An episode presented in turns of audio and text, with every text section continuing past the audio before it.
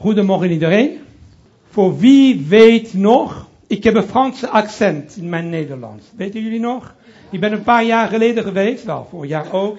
Maar uh, mijn accent blijft nog steeds. Ik woon in Amsterdam, ik doe alles, maar mensen zeggen, het is heel vreemd. Je hebt een hele sterke Frans accent wanneer je spreekt Nederlands. Jullie moeten meedoen, sorry. Ik heb gehoord dat we hebben technische problemen met uh, de Bijbelversen, klopt. Dus um, we gaan iets anders doen. Wie heeft een Bijbel mee? Of wie heeft een Bijbel-app mee? Zo, oké, we gaan iets samen doen dan. Ben, ben ik blij. Goedemorgen dus. Um, ik heb gehoord dat jullie thema dit jaar is geloof. En um, deze ochtend, ik heb een woord die die gaat ons uitdagen. Gaat onze geloof uitdagen. Geloof eigenlijk, het is de naam van onze kerk. Onze kerknaam is Credo. En ik ben Italiaans en Credo betekent ik geloof. Weten jullie dat in de Bijbel, er staat alleen één keer het zin, ik geloof. Heel vreemd, de Bijbel. Hm. Er staat heel vaak geloof, maar ik geloof staat alleen één keer.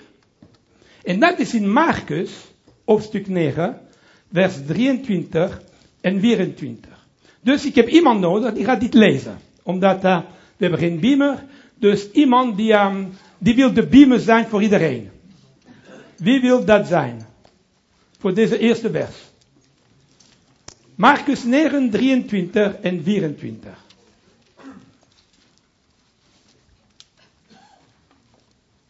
Hier, kijk, ik heb een hele mooie microfoon voor jou.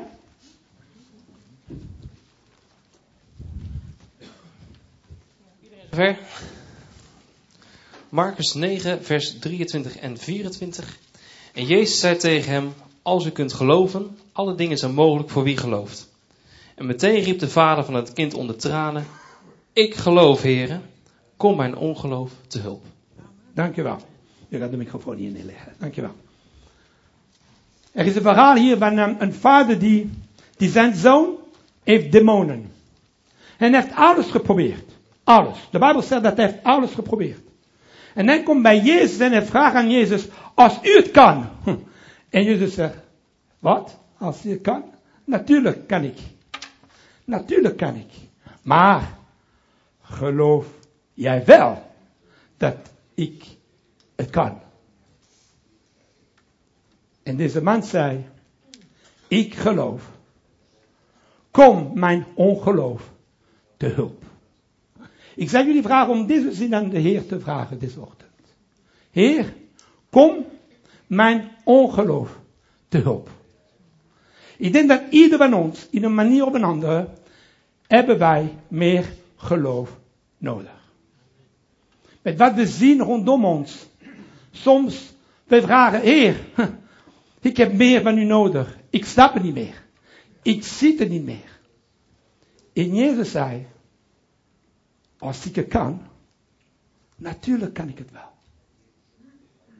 Kan je één seconde nemen en zeg in je hart, in je gedachten, Heer, kom in mijn hart.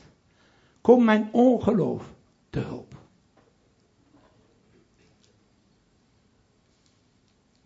In onze kantoor bij Credo in Amsterdam. In mijn kantoor, er is een, uh, we hebben op een muur geplaatst, het is in Engels, nothing is impossible. Het is heel groot. Niks is onmogelijk. In mijn kantoor, het is verboden om binnen te komen en te zeggen, het is niet mogelijk. Het is gewoon verboden. Als iemand zegt, Enzo, dit weg niet. Ik zeg, dat is niet mogelijk in deze kantoor. In dit kantoor, alles kan. Het is mogelijk. Wij geloven in een God die het kan. Geloven wij dat? Dat is nog steeds altijd de vraag. Als ik heb gezegd voor de mensen die niet mij kennen, ik ben Italiaans, opgegroeid in Brussel. Um, dus mijn ouders spraken Italiaans, ik sprak Frans. Dan uh, de, mijn vrouw spreekt Nederlands, mijn kinderen spreken Nederlands. Maar nu heb ik kleinkinderen die mijn dochter getrouwd is met een Chinees. Dus mijn kleinzoon spreekt Chinees. Ehm, ja, uh, vreemd, een beetje vreemd. Maar twintig jaar geleden, de Heer zei tegen ons heel duidelijk, en zo vertrek van Brussel en ga naar Amsterdam. In Amsterdam was nooit mijn plek. Uh, ik heb nooit een sigaret gerookt, nooit. Ik heb nooit een uh, joint of drugs genomen. Ik heb ook geen alcohol um, gedronken. Ik hou niet van. Ja, soms de, voor het avondmaal een wijn. Maar uh, voor de rest niet. En um, niet dat het niet mag, maar gewoon, ik heb het nooit gedaan. Ik vind bier ook vies. Zo, ja, dat ben ik. Water. Dus ik kwam naar Amsterdam de eerste keer en ik was binnen een paar minuten ziek. Ik begon te overgeven. Ik herinner me nog, ik ging de stad en uh, de rook van de stad was te veel voor mij. En uh, ik heb gezegd naar de Heer, Heer, u heeft een fout met mij gemaakt. Ik hou van de bergen van Italië, alsjeblieft. Ik denk dat dat was het. Ik heb niet begrepen, misschien was Milaan in plaats van Amsterdam. Maar de Heer zei, nee, het is wel Amsterdam. En uh, we zijn naar Amsterdam gegaan en uh, ik denk dat ik heb deel van dit verteld, maar het heeft 18 jaar geduurd. 18 jaar geduurd. Tot COVID kwam. En wanneer COVID kwam, mijn eerste antwoord aan God was, eindelijk kan ik terug naar Italië. Daar is niets meer te doen. ik kan lekker rusten. En God heeft gezegd, nu is de tijd. Waarom ik heb jou voor 18 jaar laten wachten in Amsterdam. En uh, opeens, natuurlijk wij dan alle mooie kerk, maar opeens wij zagen waarom Amsterdam. In deze laatste twee jaar, er is niet één dag waar mensen komen binnen met drugs en ze gooien de drugs weg om naar de Heer te komen. We zijn begonnen een alfa-cursus voor uh, ex-prostituee. En nu we hebben twee alfa-cursussen, op vrijdag en op dinsdag, omdat we willen dit veilig laten blijven voor de vrouwen. We hebben een cursus voor mensen die uit verslaving komen. Mensen die komen van, en wanneer we vragen welke soort verslaving, hun antwoord is op alles. En uh, elke week 20, 30 mensen die naar de Heer komen. Die maakt een grote probleem is dat we hebben alle stoelen gekocht, er is geen plek meer, zo nu mensen klagen, waar kunnen wij dat doen? Zo we hebben een tweede dienst geplaatst en een derde dienst. En na vorige week een vierde dienst op, vrij, op zaterdagavond en ook op maandagavond. En uh, wij vragen, Heer, kan ik een ander gebouw krijgen? En God zei, nee, dit is de plek. Mensen komen met dromen in de nacht. Ze komen in de ochtend, op zondagochtend. Ze komen binnen met een droom dat ze hebben gehad van God. Mensen die nooit over God hebben gesproken, moslim. Die komen binnen. En ze hebben dromen gekregen tijdens de doopdienst. En ze vragen meteen, kan ik doop worden? Waar is mijn geloof? God zag deze dingen voordat ik gehoorzaam was. Maar hij wilde dat ik zou gehoorzaam zijn. De Heer vraagt ons in deze situatie, ook met wat gebeurt in Israël, met wat gebeurt in Marokko in Syrië, met alles, met aardbevingen en alles en alles. De enige dingen dat we kunnen vragen is, Heer, waarom? En die andere manier dat we kunnen zien is, de Heer zei, deze dingen moeten gebeuren. Zo waarom zijn we altijd verrast als deze dingen gebeuren? Als ik uitnodig jullie bij mij thuis, en als de goede Italiaans ik ga zeggen, ik ga jullie pasta maken. Wat verwachten jullie?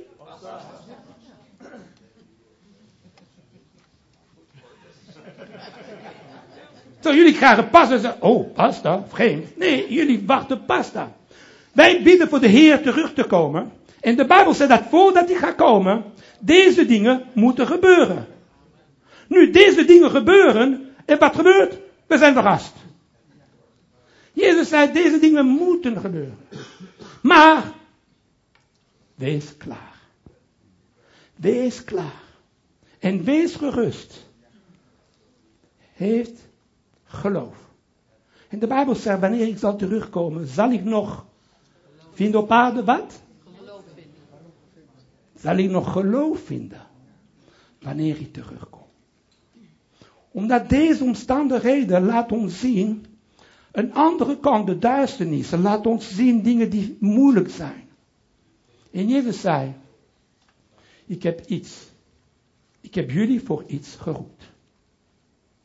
Ik wil met jullie gaan in uh, 2 Chronieken, hoofdstuk 7, 16.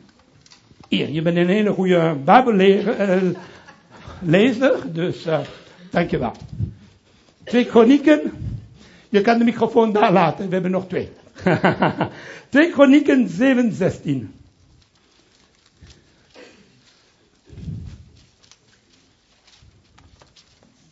Ja, nu iedereen moet in de Bijbel rennen, dat is mooi. Ik hoor de pagina van de Bijbel. Zo, 2 Kronieken, het is in het Oude Testament, voor de mensen die het weten.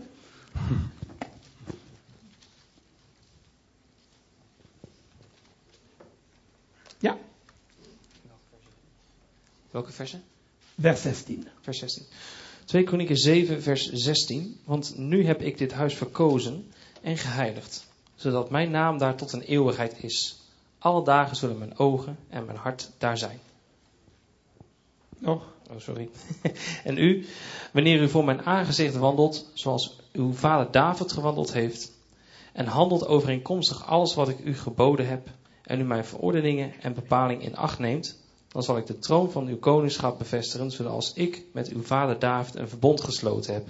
Het zal u niet ontbreken aan een man die heerst in Israël. Perfect. Hier is uh, het verhaal wanneer Salomo heeft de tempel gebouwd. Ik zal een paar minuten met jullie wandelen met het verhaal van de tempel. Waarom? Omdat de Bijbel, Paulus zegt dat wij de tempel van de Heilige Geest zijn. Wij zijn vandaag de nieuwe versie van de tempel. Deze ochtend, ik was in de, in de gebedkamer daar. En ik zag dat jullie hebben daar mooie beelden van de tabernakel. En ook van de priesters. Eigenlijk, de Bijbel zegt, Paulus zegt dat wij vandaag representeren, wij nemen de plaats van de tempel. Wij zijn een tempel.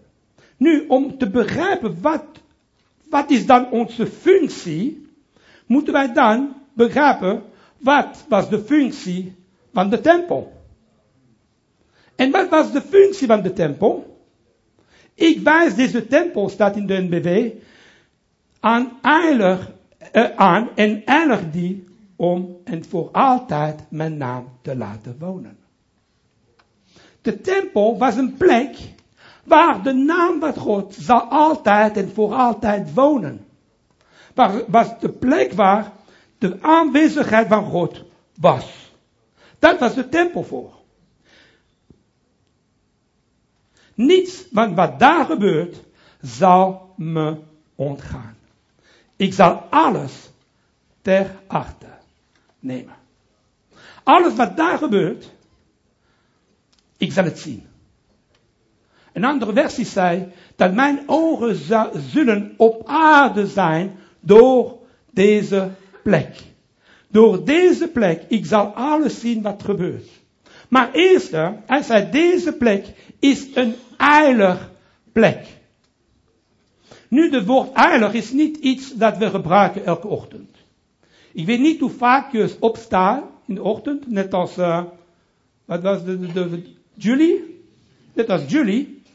Je opstaat en je in plaats van zeggen goedemorgen, je zei goede heilige dag. Oeh, heilig ben ik vandaag. Oeh, echt heilig. Het is niet een woord dat we gebruiken heel vaak. En we denken, oeh, het is vreemd als we zouden dat dit moeten gebruiken. Maar de tempel, de eerste reden voor de tempel, was een heilige plek. Dus elke dag, we zouden moeten zijn om te doen, ben ik heilig. Ben ik vandaag heilig? Ben ik vandaag de plek waar God kan wonen. Heb ik alles gereinigd in mij, zodat God kan regeren in mij en door mij. De woord heilige is echt bijna niet te vinden in ons vocabulaire. Maar de Bijbel zegt 49 keer. Wij moeten heilig zijn. 49 keer. 49 keer in de Bijbel staat, in de manier of een andere, wij zijn geroepen om heilig te zijn. Maar iets is gebeurd in de tijd. En voordat we gaan naar Amos, hoofdstuk 2, 11 en 12. Nog steeds in het Oude Testament, Amos, naar de profeten.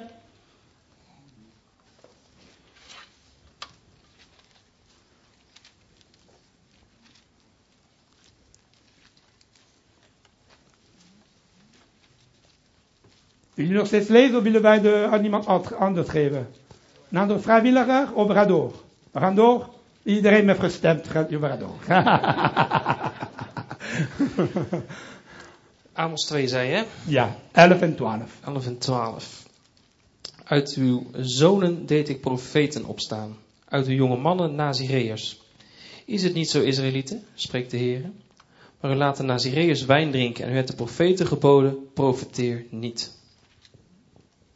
In een bepaald, op een bepaald moment, de Bijbel zegt, ik heb profeten geroept.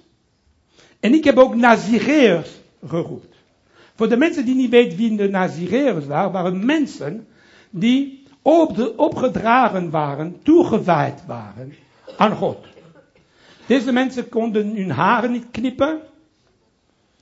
Gelukkig dat ben ik er niet, anders had ik een probleem. Jij ook. Hadden een probleem. Ja, we hebben deze kant hier. Maar ze konden ook geen wijn drinken. En eigenlijk, ze waren toegewijd om te doen Gods werk. Een van de meest bekend is Simpson. Ook als hij niet altijd geleefd als de beste voorbeeld van. Maar de Bijbel zegt dat die God heeft mensen gevraagd om te profiteren. En mensen gevraagd om u te toe, toewijden, toewijden aan God. Maar jullie, Israëlieten, hebben gezegd, het hoeft niet meer. Jullie hebben de profeten niet laten meer profeteren. En jullie hebben de Nazireer verteld, het is niet meer nodig. Wij leven in een tijd waar we denken, het is niet meer nodig. Om zo gevuld zijn van de Heilige Geest. Als iemand geeft een profetie op deze dag, we denken, oeh, doe eventjes normaal. Vorige week hadden wij maandag een dienst. Maar onze dienst begon om 7 uur en het eind om 12 uur s'nachts. Mensen wilden niet uit het gebouw. Ik heb alles gedaan. Ga weg. Ze wilden niet weg. Ze willen blijven bidden. Ik heb meteen dinsdagochtend om 9 uur een bericht van de buren gekregen. Jullie waren echt aan het lachen gisteren in de straat. Ik zei, het was beter dat we waren aan het lachen dan iets anders. Zo ik zeg, sorry, het spijt me dat we waren aan het lachen. Maar we waren zo blij met wat God doet. En ze zei, ja, sorry, omdat ik weet dat jullie doet geweldige dingen. Maar het was een beetje te laat. Oké. Maar het punt is, er zijn mensen die komen te bidden. En, uh, en ze willen niet meer weg, omdat ze willen in de aanwezigheid van God zijn. En ik denk vaak, hoeveel ruimte geven wij aan God om te zeggen, Heer, neemt u plaats. Neemt u plaats in wat gebeurt in deze wereld. Neemt u plaats in ons leven. Heel vaak doen we net als deze Nazireërs en deze profeten. En we denken, laten wij Enzo het doet, het is heel makkelijker. Weten jullie dat 80% van alle christenen heeft nog nooit iemand naar de kerk gebracht? 80%. Want christenen hebben nooit een christen naar de kerk gebracht. Een persoon naar de kerk gebracht. 72% van alle christenen heeft niet hun persoonlijk getuigenis gedeeld met andere mensen. 72%. Minder dan 5% van alle christenen zijn betrokken met de grote opdracht van Jezus. Minder dan 2% zijn vandaag in het bediening. Weten jullie ook dat 80% van alle nieuwe mensen die in de kerk komen, zijn de resultaat van de eerste jaar van iemand die zijn leven aan Jezus heeft gegeven. Als we kijken deze statistiek, dan kunnen denken, zijn we nog de tempel van God? Functioneren wij nog als de tempel van God? Weten jullie dat de hele wereld kwam naar Jeruzalem om God te zien, om God te aanbidden. Ze wilden naar de aanwezigheid van God gaan. En mijn vraag is, willen mensen naar jullie komen om God te ervaren? Of zijn we een beetje minder aardig? Omdat, ja, dat kan. De Bijbel heeft ons geroepen om aardig te zijn. Wij zijn net als de tempel. We zijn de tempel. Wij zijn elke persoon in deze ruimte. Ieder van ons. We zijn geroepen om Gods glorie te laten spiegelen. Ik zal jullie een voorbeeld geven. Wat is de doel van een televisie? Waarom hebben wij televisies? Wat is het doel van een televisie? te kijken. Niet alleen te kijken, maar wij kijken, maar het doel van de televisie is niet te kijken, is iets om te laten zien. De, de tv wil ons de nieuws laten zien, een film laten zien, een, een documentaire, iets laten ons zien. Nu, deze televisie, deze beeld, laat ons een kruis zien. Oké? Maar, als we hebben een grote televisie, of een kleine televisie, of een mobiele phone die nog kan een beeld laten tonen, het is nog steeds hetzelfde, doel. Een beeld te laten tonen. Als de grote scherm, zoals een kleine scherm, wat voor scherm je bent, je bent nog steeds geroepen om de beeld van God te laten zien aan deze wereld. Wij zijn allemaal een, een televisie. Wij bespiegelen het beeld van God. Nu de vraag is, zijn we in of zijn we uit? Dat kan ook. Standby. Standby. Mijn televisie op standby na een paar uur of zo, het gaat gewoon in standby. Bij vijf minuten, als het niet doet, het gaat uit gewoon. Zo, en misschien, we zijn zo gewend, dat de televisie maakt daar een geluid, dat op een bepaald moment wij zien dat het gaat gewoon uit. En we hebben niet gedacht dat onze televisie geeft geen beeld meer. God had de heilige tempel gekozen om zijn naam voor altijd te laten staan. De tempel was niet een gewoon gebouw. Alles in de tempel was heel specifiek gemaakt. Alles was daar met een doel. De hout was goed gekozen. De zilver was goed, gekozen. Elke, de kandelaar en elke altaar had het precies juiste plek. Er was niemand die zei, oh de kandelaar vandaag moet hier zijn, of in een andere kamer. Nee, alles was precies in de juiste plek. Designed, bedoeld door God. God wist precies waar, waar elke deel in de tempel moet zou zijn. En als wij de tempel van God zijn, denken jullie niet dat God weet precies waar ieder van jullie moet staan. Daarom heeft mij verhuisd naar een plek naar een andere. En ik vroeg me altijd, heer, was niemand in Amsterdam die kon deze werken doen. Tot nu begrijp ik waarom. We hebben diensten in zes talen.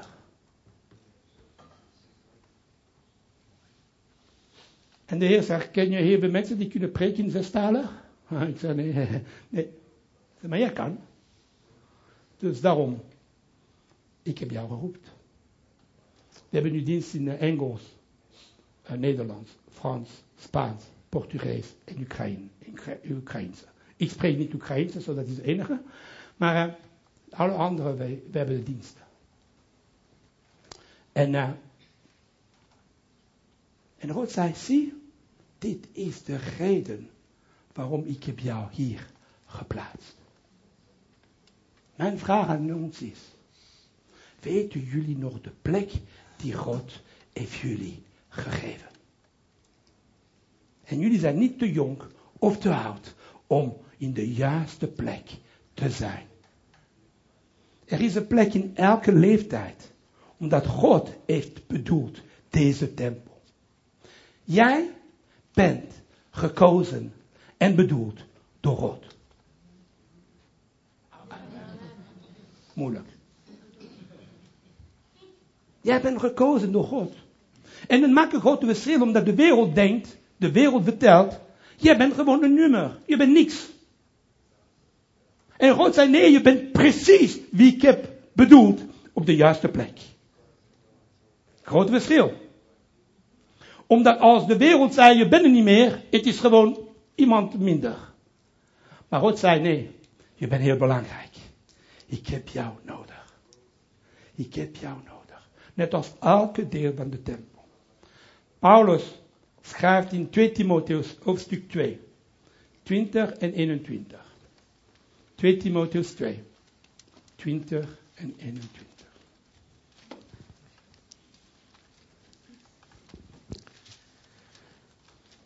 Maar in een groot huis zijn niet alleen voorwerpen van goud en van zilver, maar ook van hout en aardewerk. Sommige zijn voor eervol, maar andere voor oneervol gebruik. Als iemand zich dan hiervan reinigt, zal hij een voorwerp zijn voor eervol gebruik, geheiligd en van veel nut voor de Here, voor elk goed werk gereed gemaakt. Elke, in een huis, elke deel is belangrijk. Als je bent van hout, van zilver, ook van klei, wat is het? Elke deel is belangrijk. Paulus geeft ons een diepgang, een goede illustratie, om hoe het is om de heilige tempel te zijn vandaag. Ieder van ons heeft een doel. En sommigen zijn gemaakt in goud. En anderen denken, oh, ik, ik ben niet goud. Geef niet. Het geeft niet. Ik ben gewoon oud. Perfect. Heel mooi. Ik ben alleen klein. We zijn allemaal klein. Omdat God wil ons transformeren. Dat is heel mooi. Maar Jezus heeft ons een plaats gegeven. Nu, een gereedschap is alleen belangrijk wanneer het wordt gebruikt voor wat bedoeld is. Als ik heb een schroevendraaier thuis. En zou denken dat die schroevendraaier bij mij thuis denkt, oeh, ik ben de meest belangrijk ding in dit huis. Maar als we geen schroeven te draaien, we hebben geen schroevendraaier nodig. Dus het is alleen belangrijk voor een doel.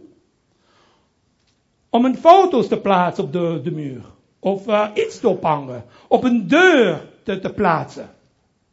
Daarom hebben wij een schroevendraaier. Maar zonder, het zou heel moeilijk zijn om dingen te ophangen. Om twee dingen samen te brengen. Het zou heel moeilijk zijn op een schroef met je eigen handen te doen. Maar omdat we hebben schroefdraaier, het helpt ons om iets te bouwen. Nu laten wij zeggen dat die schroefdraaier heeft een, een deur gemaakt.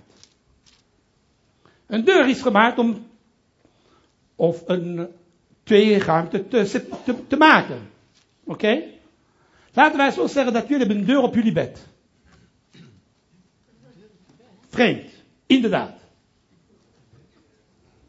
Een deur is niet gemaakt op jullie bed te staan. Oeh, ik heb een mooie deur. Waar? Op mijn bed. Uh. Vreemd. Hoe vaak hebben wij christenen die niet op de juiste plek zijn?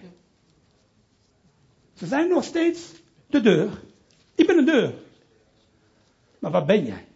Oh, ik ben eventjes aan het rusten op de bed. Maar dat is niet de bedoeling. De deur is gemaakt om daar te staan, tussen twee ruimten. Jullie zijn gemaakt om te staan precies waar God heeft jullie geplaatst. Maar soms onze ongeloof laten we ons denken, ik ben niet zo belangrijk meer. En weten jullie wat jullie doet wanneer jullie dat zeggen? Jullie zeggen eigenlijk, ik hoef niet meer de tempel te zijn.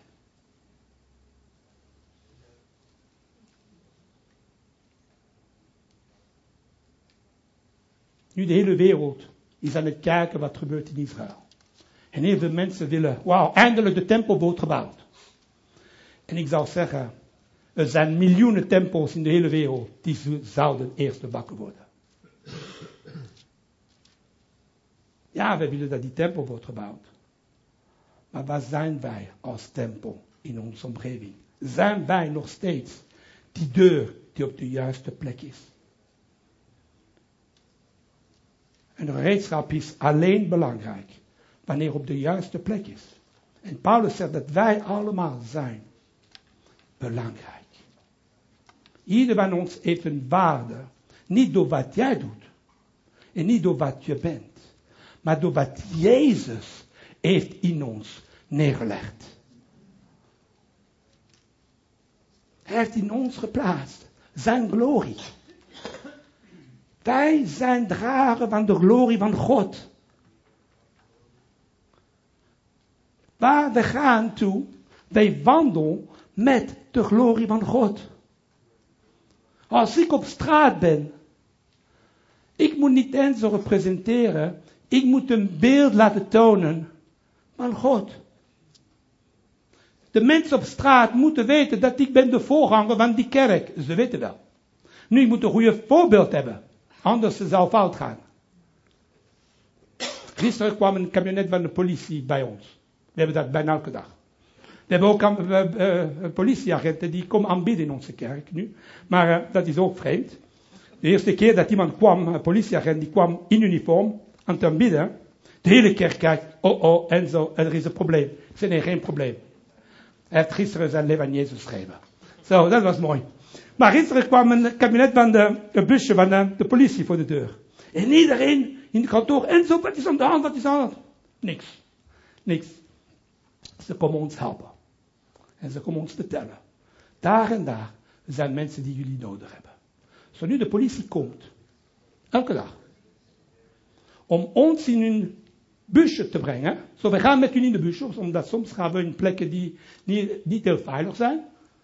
En we gaan met boodschappen, met deken en met van God. En zeggen, kom mee. En we gaan ergens met de politie. Ze geeft ons adres van flats waar mensen in problemen zijn.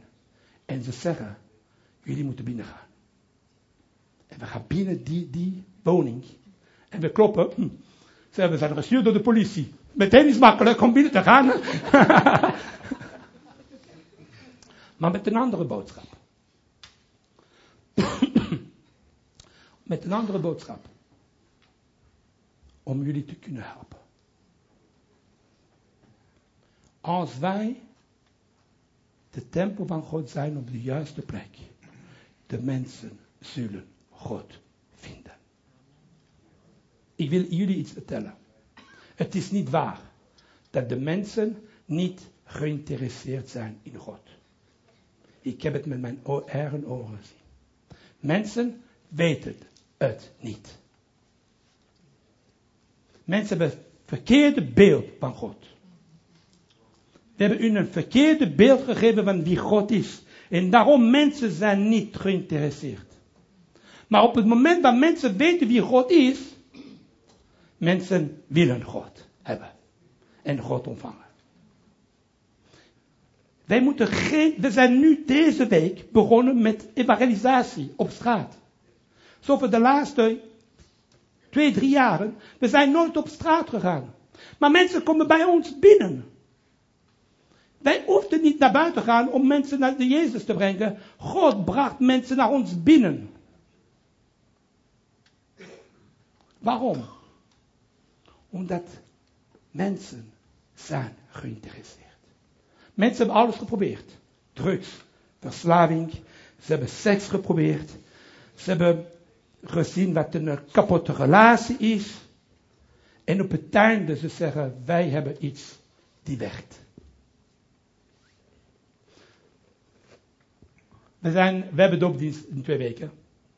En wat we doen is dat we, we geven getuigenis van iemand die net gedoopt is.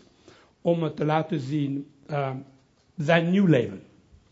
Zo elke tien weken hebben wij doopdienst. Tien weken, waarom? Omdat we nemen tien weken om mensen te trainen en meteen te dopen. Zo. We willen niet meteen dopen. Als mensen zeggen ik wil meteen dopen, ze kunnen wel dopen, maar dan ze nemen, wel, ze nemen wel tien weken training. Maar wel, we hebben deze man, man gisteren was heel blij, hij is Zuid-Afrikaans. Zuid-Afrika heeft de rugby-wedstrijd gewonnen, dus hij was heel blij. Maar uh, hij stuurde me bericht gisteren, ik ben zo blij. Zo, hij heeft een getuigenis gegeven. Eén jaar geleden, nee, anderhalf jaar geleden, deze man kwam binnen. Geen gelovige achtergrond. Heel problematisch. 17 jaar woonden met een vrouw, drie keer gescheiden, twee keer weer getrouwd. En nu ze waren in de positie, gaan we samen wonen, gaan we niet samen wonen. Wij haten elkaar, wij houden elkaar, ze wisten niet. Hij kwam gevuld met in zijn zak drugs en alles. En wanneer hij kwam, hij zei, ik heb bevrijding nodig. Ik heb jou, Jezus, nodig. Ik heb jou op, eh, op YouTube gezien, ik wil dat hebben. Zei wel, ik kan het niet geven, je moet ontvangen. Maar ik kan wel jou vertellen over. En meteen deze man, een man van 40 jaar oud. Man die, uh, die goede baan had, maar nu niet meer omdat hij was verslaafd. En uh, meteen hij gaf zijn leven aan Jezus. En ik zei, zondag hebben wij, elke zondag, één uur voor de dienst, hebben wij de training voor de doopdienst. Goede manier om toen te laten komen, dan te komen naar de dienst. En dan, hij zei, kan ik komen met mijn vrouw? Ik zei, natuurlijk. Maar we zijn niet getrouwd. Geef niet. Jullie kunnen komen. Dus ze komen. En vier weken later was al zes weken het proces van dopen. Vier weken later, hij wordt gedoopt.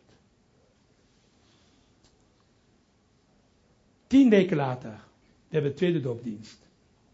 En de vrouw die daar zat, tijdens de doopdienst, ze gaat uit de stoel. En ze springt in de water. Geen. Maar heel mooi. 17 jaar hebben ze geprobeerd om kinderen te hebben. De vrouw, twee weken later de doopdienst, ze voelde ziek. Ze ging naar de dokter. En de dokter zei, ik heb goede nieuws. U bent zwanger. En de mevrouw zei, die zal 17 jaar dat proberen. En de vrouw vraagt, uh, wat is de datum ongeveer? Ik weet niet meer de datum, oké? Ik zal er iets noemen, maar dat is niet de waarheid. En de dokter zei, het is de 5 november. Die dag was de doopdienst van zijn man. De eerste keer dat zij kwam met hem in de kerk. Zo, hij vertelt het verhaal. Zij, ik kwam naar de Heer, ik werd gedoopt, mijn vrouw ging dopen tien weken later. En na 17 jaar, nu, hebben wij ook een kind. En nu, ze hebben net de tweede kind vorige week gehad. Zo, nu hebben we twee kinderen. En hij gaat deze getuigenis en mensen kijken naar mij toe en zo, dat is heel vreemd. Dat gebeurt wel. Zeg, ja, dat gebeurt wel. Deze man zei ook in zijn getuigenis, ik haat kerken.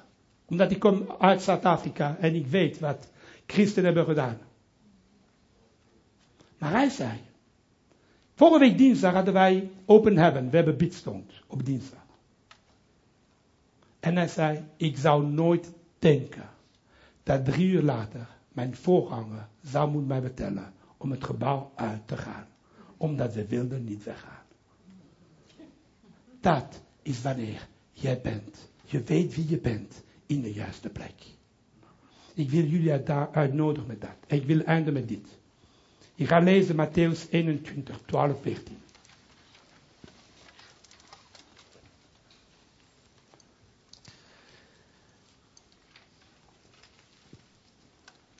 En Jezus ging de tempel van God binnen en dreef allen die in de tempel verkochten en kochten naar buiten. En keerde de tafels van de wisselaars om en de stoelen van hen die de duiven verkochten.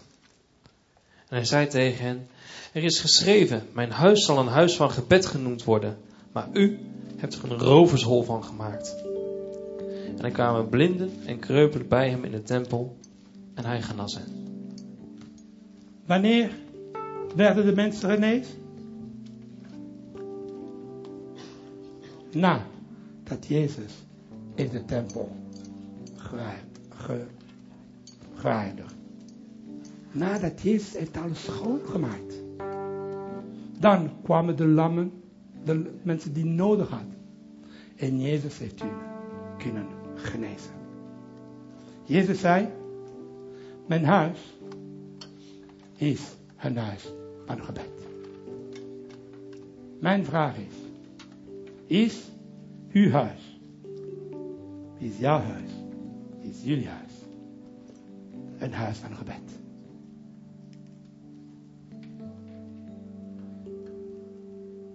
Ik zeg aan mijn, naar onze kerk, elke dag, om tien uur s'avonds, je gaat voor twee uur wandelen. Ook met regen. En je gaat bidden. En jullie, ik ben Italiaan, oké? Jullie moeten mij op straat zien. Zo, dat ben ik op straat.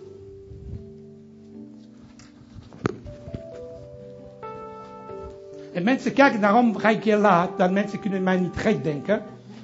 Maar ik ben aan het vechten met God, elke avond. En God zei, Heer, en zo bid voor dit. En ik ben aan het bidden voor dat. En ik kom thuis, het is 12 uur, dan ga ik in bed. En ik probeer om naar bed te gaan. En dan wat ik doe met mijn vrouw is dat we luisteren naar uh, aanbidding samen. Zo, we hebben met onze uh, muziek, één oor ik, één oor mijn vrouw. En wij beginnen te aanbidden. En soms is het één uur, twee uur. En Sandy, mijn vrouw, zegt, en ze is tijd, we kunnen slapen nu. Ik zeg, oké, jij gaat slapen, ik ga door.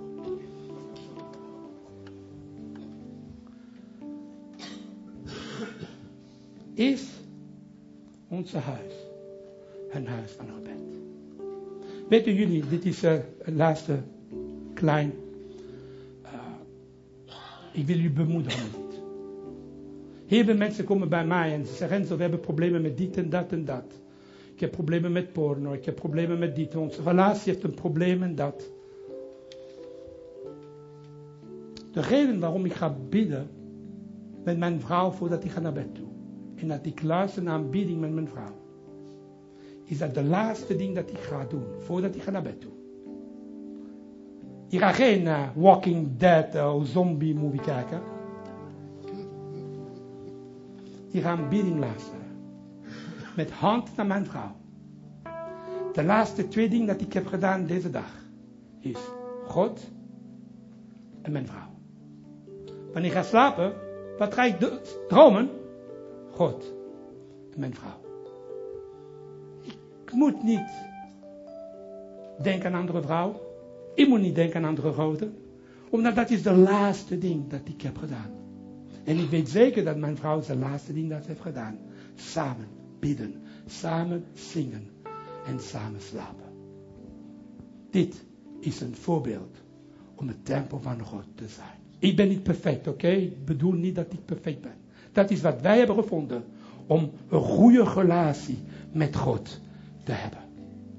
Wat is, dat, wat is wat jullie moeten doen om terug te gaan? Om naar de tempel van God te zijn op deze dag. De Bijbel is duidelijk. Alleen wanneer de tempel was schoon. Alles was weggegooid. Dan de wonderen konden plaatsnemen. Ik voel dat sommigen van ons zijn in verwachting van wonderen.